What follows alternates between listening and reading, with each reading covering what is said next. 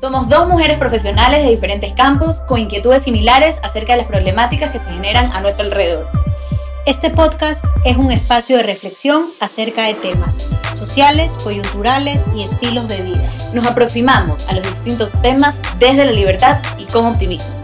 Profundizamos en las problemáticas desde un enfoque académico, vivencial y práctico. Esa combinación entre lo intelectual y lo experiencial es lo que hace Serendipia una alternativa diferente. Cuestionamos e invitamos al debate, entendiendo que solo a través del diálogo somos capaces de cambiar nuestra realidad. Serendipia. La fortuna de encontrarnos.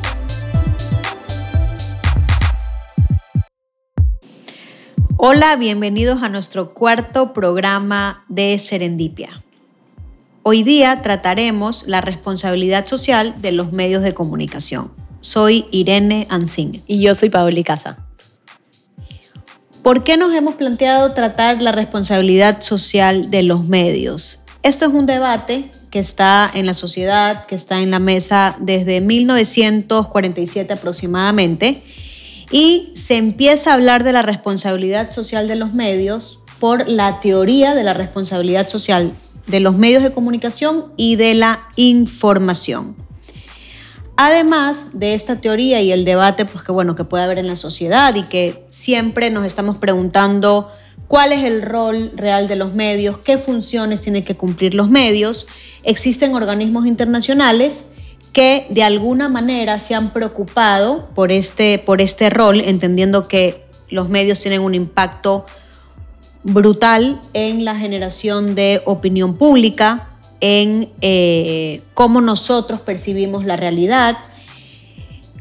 Y estos organismos internacionales como la ONU, la OEA, la UNESCO, la UNESCO también, eh, bueno, pues se han planteado cuál es el rol, ¿no? Y han tratado temas, por ejemplo, o se han preocupado por la libertad de expresión, la libertad de prensa y también el derecho de las audiencias, es decir, no solo de los derechos que tienen los medios de comunicación, sino quienes los escuchamos, es decir, la audiencia también tiene derecho a estar bien informado.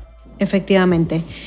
Entonces, eh, cuando planteamos este tema, no fue que nos levantamos hoy día y dijimos, vamos a hablar del rol social de los medios, sino que realmente consideramos que es fundamental parar un, parar un ratito, ¿no? bajarnos de, como mafalda de, del mundo. Del mundo y pensar qué estamos haciendo, ¿no? ¿Qué están haciendo los medios de comunicación a nivel mundial, pero también y lo que nos afecta a nosotros en nuestro país?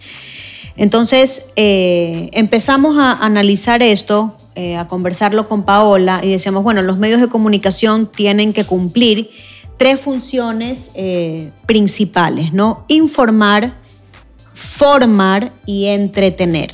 Entonces, claro, informar, tenemos clarísimo que los medios forman y nos estamos centrando, y en el programa de hoy vamos a hablar de los medios tradicionales, es decir, de las empresas informativas, ¿no? No de los medios... Eh, Digitales, no vamos a hablar de las redes sociales, no por ahora, eventualmente en algún otro programa lo haremos, porque obviamente es interesante y además es bastante actual, pero esta vez nos vamos a centrar en los medios tradicionales. Y un poco yo quería hacer referencia también a por qué empezamos a hablar de esto y es porque en el, en el programa anterior estábamos hablando de las organizaciones saludables y de alguna manera los medios son entidades también, ojalá también saludables, y dónde está esa salud, por así decirlo, también está en la responsabilidad social. Y nosotros un poco enfocamos el tema de las organizaciones saludables a la interna, ¿verdad? A, a, los empleados, a las personas que trabajan dentro de la organización. Pero ¿qué pasa con tu ética? Con tu responsabilidad a la externa. Y en este caso los medios, los medios tradicionales tienen una audiencia que está buscando informarse y está buscando eh, tener información real, objetiva y demás. Por eso nos pareció interesante y, de alguna manera así hemos vinculado este, este programa con el anterior.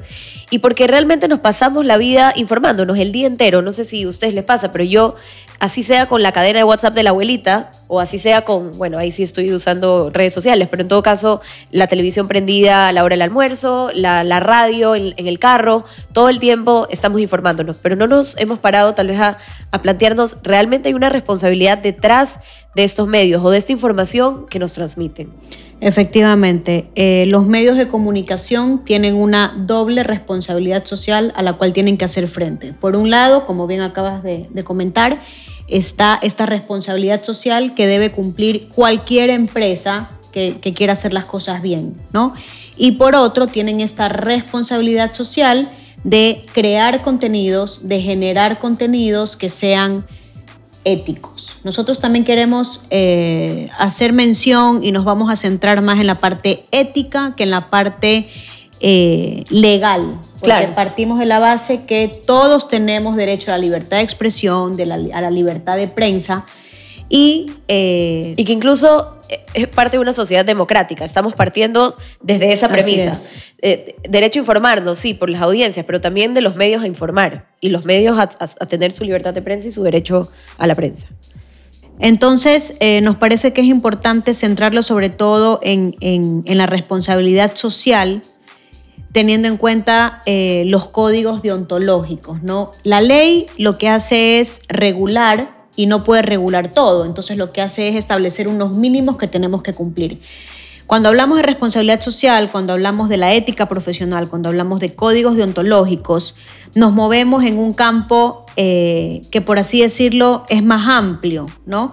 Porque de alguna forma podemos tener también libertad para decidir si queremos ser éticos o no éticos. Cuando hay ley, al final tenemos que cumplirlo porque si no viene y nos cae la demanda, viene y nos cierran el medio, que ya hemos vivido esto. Entonces, para nosotras lo, importante o hacia dónde tenemos que ir es movernos con códigos deontológicos. Existen códigos deontológicos en todas las profesiones. Existe un código deontológico del periodista, un código deontológico del publicista y así con todas las profesiones. Entonces, eh, nos parece que es sumamente importante recordar esto porque a veces no conocemos, ¿no? No, no conocemos que existen estos códigos que al final son marcos que nos dicen qué debemos hacer, qué no debemos hacer. Y fíjense bien, no es qué tengo que hacer, sino qué debo, qué debería hacer, ¿no?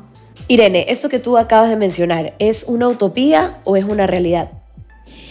Justamente a eso es lo que pretendemos eh, llegar o por lo menos dar luces, ¿no? Si, es una, si, si esto es posible, teniendo en cuenta que los medios de comunicación son empresas y tienen que tener una rentabilidad, unas ganancias, y está reñido con, con, el ser éticos o socialmente responsables o por el contrario rentables. Rentables, ¿ya? Eh, cuando hablamos ya de responsabilidad social y entrando de lleno a qué es la responsabilidad social, al final la responsabilidad social es una filosofía, es una visión, es una forma de ver el mundo y por tanto va a determinar mi manera de comportarme. Entonces los medios tienen una filosofía, tienen una visión que responde también a la filosofía de este empresario. Ya centrándonos en la diferencia de, los medios o cómo percibimos, cómo la gente percibe qué hace la televisión y qué hace la radio, siempre se ha pensado que la televisión ha estado, ha estado mucho más enfocada en entretener, ¿verdad? Eh, eh, y en informar, mientras que la radio ha sido la principal generadora de la opinión pública. También tenemos los medios públicos y los medios privados. Los medios públicos deben seguir unos criterios como son la, imparcialidad, la objetividad y además responder, y esto es súper importante, a las necesidades de las audiencias, ¿verdad? Mientras que la televisión eh, privada puede elegir las temáticas, puede elegir, tiene más flexibilidad a la hora de, plantear la agenda, pero por supuesto tiene que seguir los principios eh, que marca la ley de ese país y por supuesto la constitución. Entonces es importante tener clara esta diferenciación, ¿no? Aquí justo tenemos, tuvimos un caso hace poco, eh, ¿te acuerdas, eh, Irene, cuando, digamos, fue bastante polémico?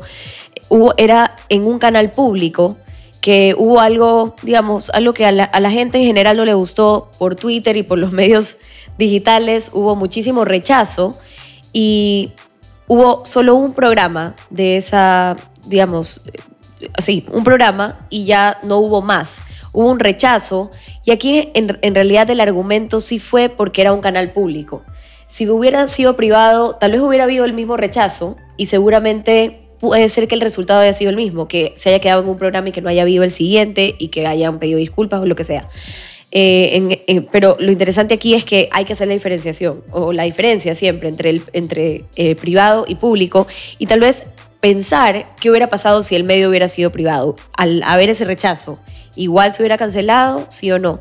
Porque tenemos que pensar de dónde vienen los recursos. Como decir en el comienzo, eh, es informar, pero también soy rentable. Y en el caso de los, de los públicos, rentable cómo y de dónde vienen los recursos. Porque si estamos hablando de, obviamente, impuestos y demás, ya es algo un poquito, mucho, un poquito mucho más complejo.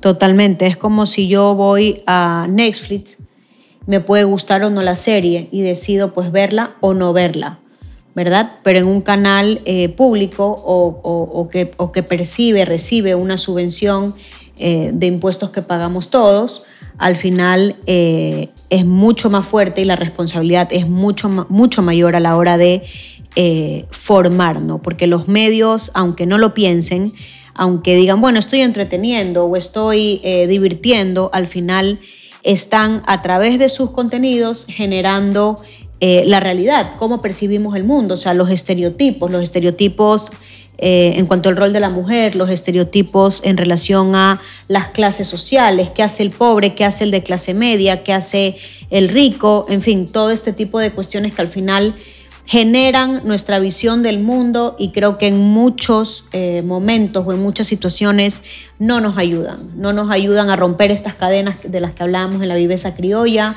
y no nos permiten desarrollarnos porque no elevan el nivel cultural, o sea, es importante eh, eh, elevar este nivel educativo, este nivel cultural que al final es lo que nos va a permitir tener una mentalidad diferente, ¿no? una mentalidad abierta al cambio. Y aquí volvemos a lo que ya algo habíamos mencionado de que en realidad las, digamos, internacionalmente se ha llegado a este, a este consenso de que tiene que haber el derecho no solo de los medios, sino también de la audiencia de informarse bien.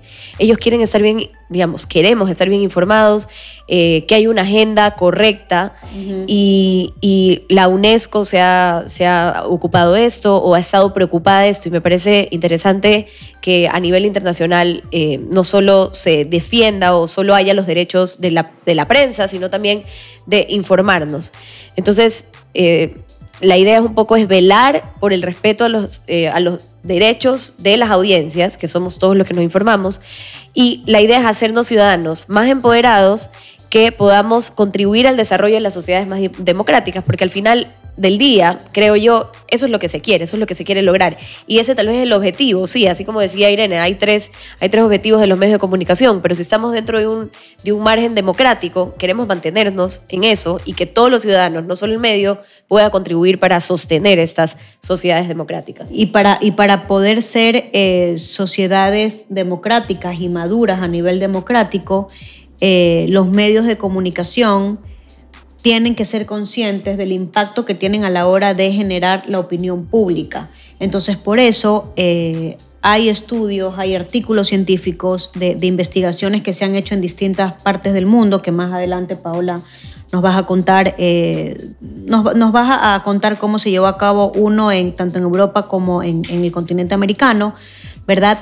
Y eh, lo que se dice o lo que se señala es que la agenda, la agenda, que cuando hablamos de la agenda pueden ustedes, ustedes estar pensando qué es la agenda. Bueno, es la agenda setting, ¿no? que es, eh, por así decirlo, la planificación de los temas que se van a tratar en esta semana, en este día, según los acontecimientos. Pero lo que se le achaca a los medios, a los medios tradicionales, es que eh, en muchas ocasiones se responden a los intereses de instituciones gubernamentales, o a las grandes corporaciones y no se tiene en cuenta las necesidades reales que tiene ese, ese ciudadano para poder estar mejor formado, mejor informado y poder contribuir así a esta democracia y este desarrollo de las sociedades, que puede parecer muy utópico, como decíamos al inicio, esto es viable, no es viable, pero al final eh, es importante, ¿no? Y sobre todo eh, la responsabilidad también del medio es darse cuenta que puede ser que la audiencia no sepa que necesita eso,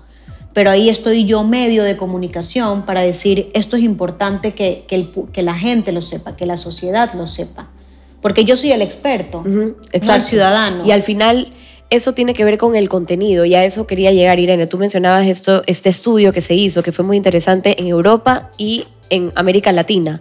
Y lo que se hizo fue utilizar como muestra 15 medios de comunicación muy relevantes de cada uno, de algunos países importantes de esta región, ¿verdad? Iberoamérica sería. Y bueno, en verdad también otros, otros países de Europa. Y, por ejemplo, se cogió al país de España, a The Son del Reino Unido, BBC de Reino Unido, eh, Caracol TV de Colombia, que es importante. Clarín de Argentina. Clarín de Argentina. Eran en total 15, esa era la muestra. Y un poco la idea era hacer un análisis de contenido de los sitios web de los medios de comunicación seleccionados, un poco para ver cuál era el contenido, cuál era la agenda. Y las preguntas que se plantearon para contestar en, esta, en este estudio, que además reveló mucho, fue, uno, en la filosofía organizacional de ese medio, ¿contiene alguna palabra referente a la formación de la ciudadanía? Y en ese caso, en caso de ser afirmativo, ¿cuál o cuáles son las palabras que están relacionadas con este tema de formar a la ciudadanía? Esa era una pregunta. La segunda, en algunos de los contenidos dentro del sitio web, en este medio de comunicación, cualquiera de los que de, los 15 que mencionamos, bueno, eran algunos más, se refleja la preocupación por la construcción de una sociedad más democrática, porque al final, si eso es lo que queremos y dentro de un margen democrático es que estamos operando, eso es lo que queremos mantener. Entonces, si se menciona o no se menciona esta construcción de una sociedad más democrática. Y lo tercero es cómo es la comunicación organizacional en temas de contribuir eh, la, la, formación de los ciudadanos y una sociedad más justa y representativa. Entonces, eran tres preguntas clave, creo yo, bastante decidoras, bastante eh, reveladoras, gráficas, sobre cómo mapear estos contenidos que nos dicen estos medios. Y al final, interesante, eh, bueno, interesante el estudio, ¿no? Por supuesto, porque cogieron medios que, que, que es, es como eh, lo, más, lo más potente o fuerte de, la, investigación que se realizó. Medios reconocidos, eh, los más leídos, los más consumidos, por así decirlo, en sus respectivos países. No hemos dicho la COPE de España, El País de España, Telecinco de España, Clarín Argentina, Globo, eh, y entre los principales resultados eh, sí se encontraron diferencias entre lo que pasa en el continente americano, lógicamente teniendo en cuenta los países estudiados, Ecuador no entró en la muestra, ¿verdad? Y Europa, sí había diferencias. Lo que, lo que se concluyó es que en América, sí, eh, los canales de comunicación, los canales, los medios, hacen un esfuerzo para, eh, a través de sus contenidos, mantener la cohesión, seguir fomentando y, reforzando la democracia, el sentido de pertenencia, ¿verdad? El compromiso con, con, ese ciudadano, a diferencia de lo que pasa en Europa, que no estamos diciendo que no hay un compromiso por la democracia, pero que no están en sus contenidos de manera explícita. Podemos intuir o podemos inferir, esto no está escrito, que esto, que esto sucede o esto se dio porque en Europa ya las democracias son mucho más maduras. Entonces puede ser que los medios no perciban esta necesidad de seguir ahondando o reforzando estos valores eh, que bueno que Paola ha comentado hace un ratito, ¿no? También nos parece interesante decir que eh, a pesar de que en Europa, en los medios estudiados, no hay ese afán de reforzar, en los privados, en la BBC, que es el canal eh, público, ¿verdad?, de, de, Inglaterra, eh, sí hay un afán por mantener esa unión, eh, reivindicar la democracia, los valores democráticos. Entonces, bueno, el estudio es revelador, el estudio nos muestra las diferencias que hay en el continente americano con Europa e incluso en la misma Europa las diferencias que puede haber en los canales tanto públicos como privados. Y ahora vamos, vamos a tomar las, los medios de comunicación y los vamos a ver con, con, bajo dos enfoques, digamos. Los medios de comunicación al final del día son entes comunicativos, que son los que nos nos informan, nos forman, etcétera, pero también no podemos dejar de lado que son empresas. Entonces, veámoslo un ratito bajo estos dos enfoques. La primera, como medios o entes comunicativos, es ejercido, es el ejercido por la prensa, ¿verdad? Es el ejercicio de los medios de comunicación. Y eso es importante porque tiene que haber una ética detrás y tiene que haber la ética del periodista y de los propietarios de los medios de comunicación, eh, que son los responsables directos de los contenidos que se van a producir. Entonces, hay normas éticas, hay códigos deontológicos, como decía Irene, que deben tener presentes estos medios al momento de emitir los contenidos. Porque sí, es verdad, son empresas, pero también son entes eh, comunicativos que deben tener una agenda y ser especialmente responsables con lo que dicen. Y cada vez se debe admitir con más importancia esta responsabilidad de los medios en la formación de la opinión pública. Entonces, eso como un ente comunicativo.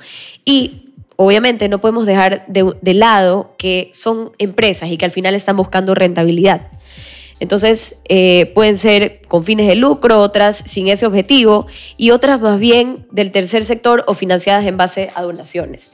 Pero cualquiera que sea su razón de ser, los medios de comunicación no dejan de ser eh, instituciones, digamos, empresas o eh, instituciones o organizaciones, como decíamos en el programa pasado, y por ello ejercen un modelo de gestión socialmente responsable como cualquier otra organización a nivel mundial. Entonces, no porque soy empresa voy a, puedo ser irresponsable, eh, digamos, más bien esa, esa organización, esa responsabilidad social debe estar presente, justamente porque se trata de una eh, institución, una entidad. Entonces, dentro de ese plano, la responsabilidad social debe estar más presente que nunca como un modelo de gestión que las empresas deciden emprender de una manera eh, voluntaria. Sí, justamente ese punto de partida de la responsabilidad social de los medios son eh, las cabezas. Yo cuando digo las cabezas la gente se ríe, pero es que son las cabezas, son, es la parte, la, parte eh, superior, la parte institucional de la organización. Entonces, eh, los CEOs tienen que estar comprometidos, a su vez todos los gerentes, todas las áreas, no solamente el área que genera los medios, el área, el área de producción, sino todas las áreas de la organización, porque es una organización, debe estar preocupada y enfocada por esa responsabilidad social. Entonces, si una empresa cualquiera que se dedique a cualquier otra cosa tiene que ser responsable socialmente, los medios de comunicación tienen una doble responsabilidad social por los contenidos que genera y el impacto que esto tiene en la opinión pública, en el desarrollo social, en, el avance o no avance de, la sociedad y por otro lado porque es una organización que tiene que ser responsable socialmente, tiene que tener identificados a sus stakeholders, que estos sabemos que son internos y externos, y eh, tener una estrategia y unas acciones para, para poder cumplir con esta responsabilidad social. Y de hecho, eh, Paola, como tú bien sabes, hay indicadores que nos permiten medir esa responsabilidad social. Exacto, y porque al final nos hemos pasado hablando de, responsabilidad social de los medios, pero ¿cómo medimos finalmente esta responsabilidad social? Si está presente en este medio, sí, en este no. Entonces, los, los indicadores que más se utilizan, uno se llama Global Reporting Initiative, que se, digamos, las siglas GRI, el otro se llama Ethos Perú otro se llama Pacto Mundial. Bueno, los objetivos del milenio también son indicadores, son indicadores para ver el tema de responsabilidad social. Y finalmente hay uno que se llama ISO 26000, que se presenta como una norma no certificable en el tema de responsabilidad social. Pero en resumen, ¿qué es lo que, cuál es el criterio eh, o cuál, los indicadores están orientados a, a qué? Entonces, son cinco áreas en total. La primera, principios éticos y valores. Obviamente, la corona, el, rey, lo que nos hemos pasado diciendo y creo que es la razón por la que em, tenemos, estamos hablando de este tema, ¿no? Ética y valores. Luego tenemos condiciones y ambiente de trabajo, que de nuevo también ya lo mencionamos cuando hablamos de organizaciones saludables, que no, digamos, los medios de comunicación no son la excepción. El apoyo a la comunidad, que es justamente, ok, contenido, si voy a formar, informar, la idea es contribuir a la comunidad, a la sociedad. Protección del medio ambiente es el cuarto y el quinto, marketing responsable. Entonces, esos son los criterios un poco, o, los criterios para eh, medir, o sí, para indicar cuál es, cómo, cómo, podemos de alguna manera... Eh, cuantificar o saber dónde estamos, en qué posición estamos, ¿no? Exacto. Que yo siempre digo que cuando, cuando, hay, cuando hay un indicador es posible trabajar y es posible pensar que las cosas se pueden hacer de, diferente manera. ¿no? Un indicador lo que nos está diciendo es que la responsabilidad social puede existir, que la responsabilidad social se puede medir. Entonces, no es, no es excusa, uy, no, esto es una utopía. No, señores, hay indicadores. Si hay indicadores quiere decir que podemos trabajar en eso. Entonces, es, es clave este punto que, que acabas de mencionar. Y para ir cerrando, nos, ha parecido también pertinente el, decir, bueno, ¿qué podemos hacer? No? Nosotras no, trabajamos en medio de comunicación, pero sí consumimos medios de comunicación, eh, consumimos contenidos. Eh, yo puedo decir que, no consumo habitualmente contenidos eh, nacionales. Me gustaría hacerlo, pero me falta otro tipo de programas, me falta otro tipo de, de contenido, de información. Eh, más debates, más actualidad política. Yo cuando más he consumido eh, en los últimos ocho años eh, contenido nacional ha sido en las elecciones porque había debates, había entrevistas interesantes, había otro tipo ¿no? de, de, formatos. Entiendo que el entretenimiento es clave, pero también creo que el entretenimiento, o considero que el entretenimiento se puede hacer de diferentes maneras, no, no, todos con el mismo formato, los mismos tonos, las mismas dinámicas, sino que se pueden hacer las cosas eh, distintas, ¿sí? o por lo menos intentarlo. ¿no? Es verdad que los medios de comunicación son empresas y necesitan tener rating y necesitan tener mucha audiencia, pero, pero no, no, no dejemos que los medios y sus contenidos sean como el opio del pueblo, ¿no? como el circo romano. Eh, nos hemos acostumbrado a eso, entonces seguimos y es una especie de círculo vicioso. ¿no? La gente quiere eso, pero hemos probado cambiar un poquito la receta para ver si la gente quiere otra cosa. No sé, ahí dejamos esa esa pregunta, ¿no? ¿Qué nos parece que es fundamental? Bueno, eh, códigos deontológicos, hacer uso de los códigos deontológicos. Decíamos al inicio, existe el código deontológico, por ejemplo, del periodista ecuatoriano, pero también existe el código deontológico del periodista europeo. Entonces, hay cómo, hay hay herramientas, no tenemos que inventar el agua tibia, todo está creado, simplemente es querer hacerlo, no extrapolar, ver qué nos sirve, qué no nos sirve y poder ajustarlo a nuestra realidad. O por ejemplo, en las carreras universitarias, debería haber esos contenidos relacionados con derecho o deontología de la profesión. Sobre todo, obviamente estoy pensando en la Facultad de Comunicación. Qué importante es que haya, que haya esta información, porque tiene que ver de nuevo con cómo contribuyes a la sociedad a través de este medio. Por supuesto, de hecho, eh, yo le comentaba a Paola que cuando yo estudié la carrera, que cuando digo en la facultad, Paola se ríe porque parece que tenemos aquí muchos más años, pero, pero bueno, cuando yo estudié, eh, yo estudié Publicidad y Relaciones Públicas, yo estudié en una facultad de comunicación, esa es mi base, y eh, yo tenía esas dos materias, yo tenía Derecho a la Publicidad y tenía Deontología de la Publicidad. Entonces, en Derecho nos daban la ley, claro, la, ¿verdad? la norma.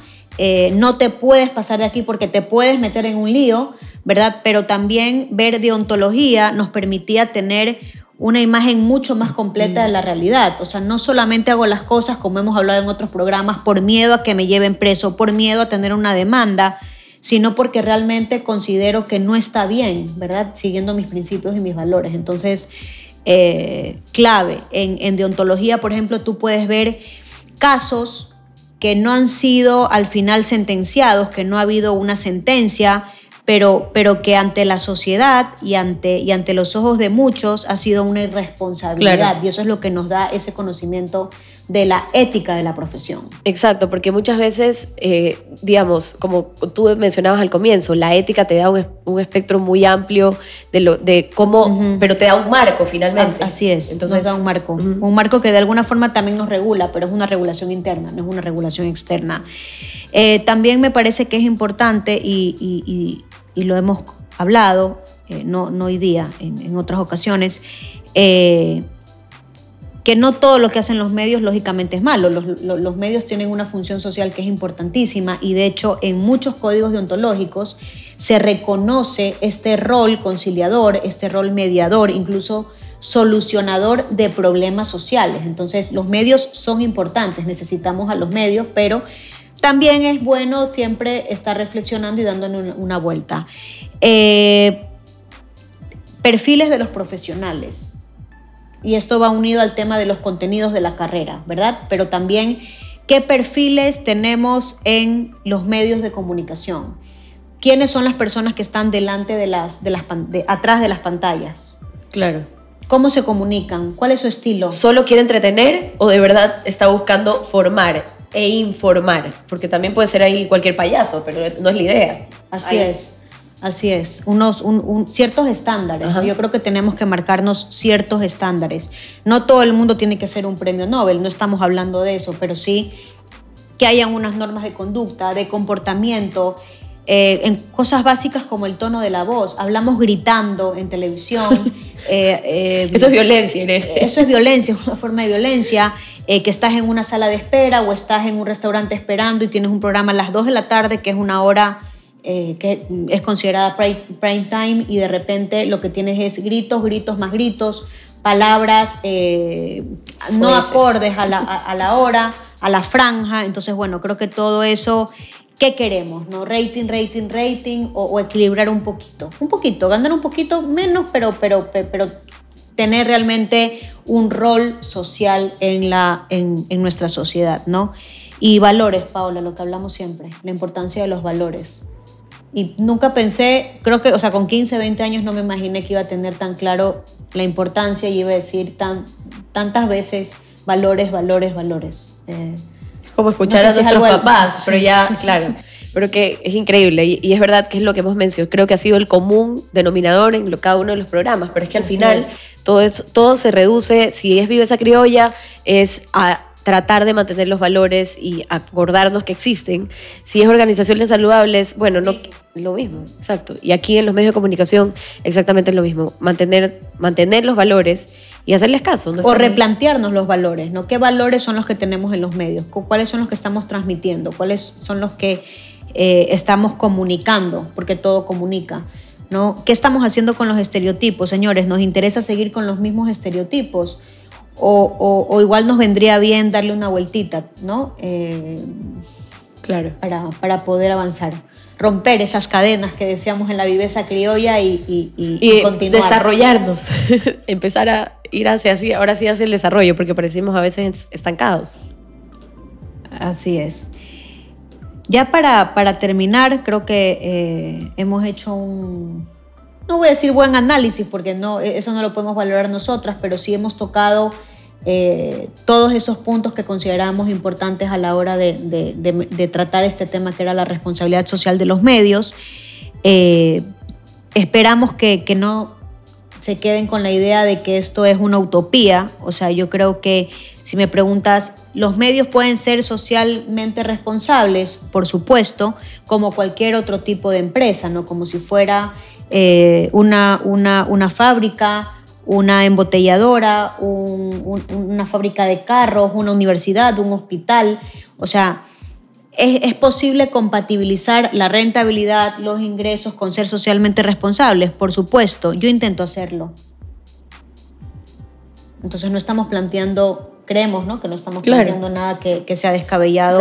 Nada, fuera de este mundo. O imposible. Yo tampoco creo que es utópico estoy de acuerdo contigo que se puede. Y, como tú dices, replantearnos a cada rato, darle vueltas, porque de nuevo, lo estamos consumiendo todos los días. Entonces, si somos la audiencia, realmente ese medio está siendo responsable conmigo y está, y está teniendo la responsabilidad de informarme, así como ellos tienen el derecho de expresarse, tienen también...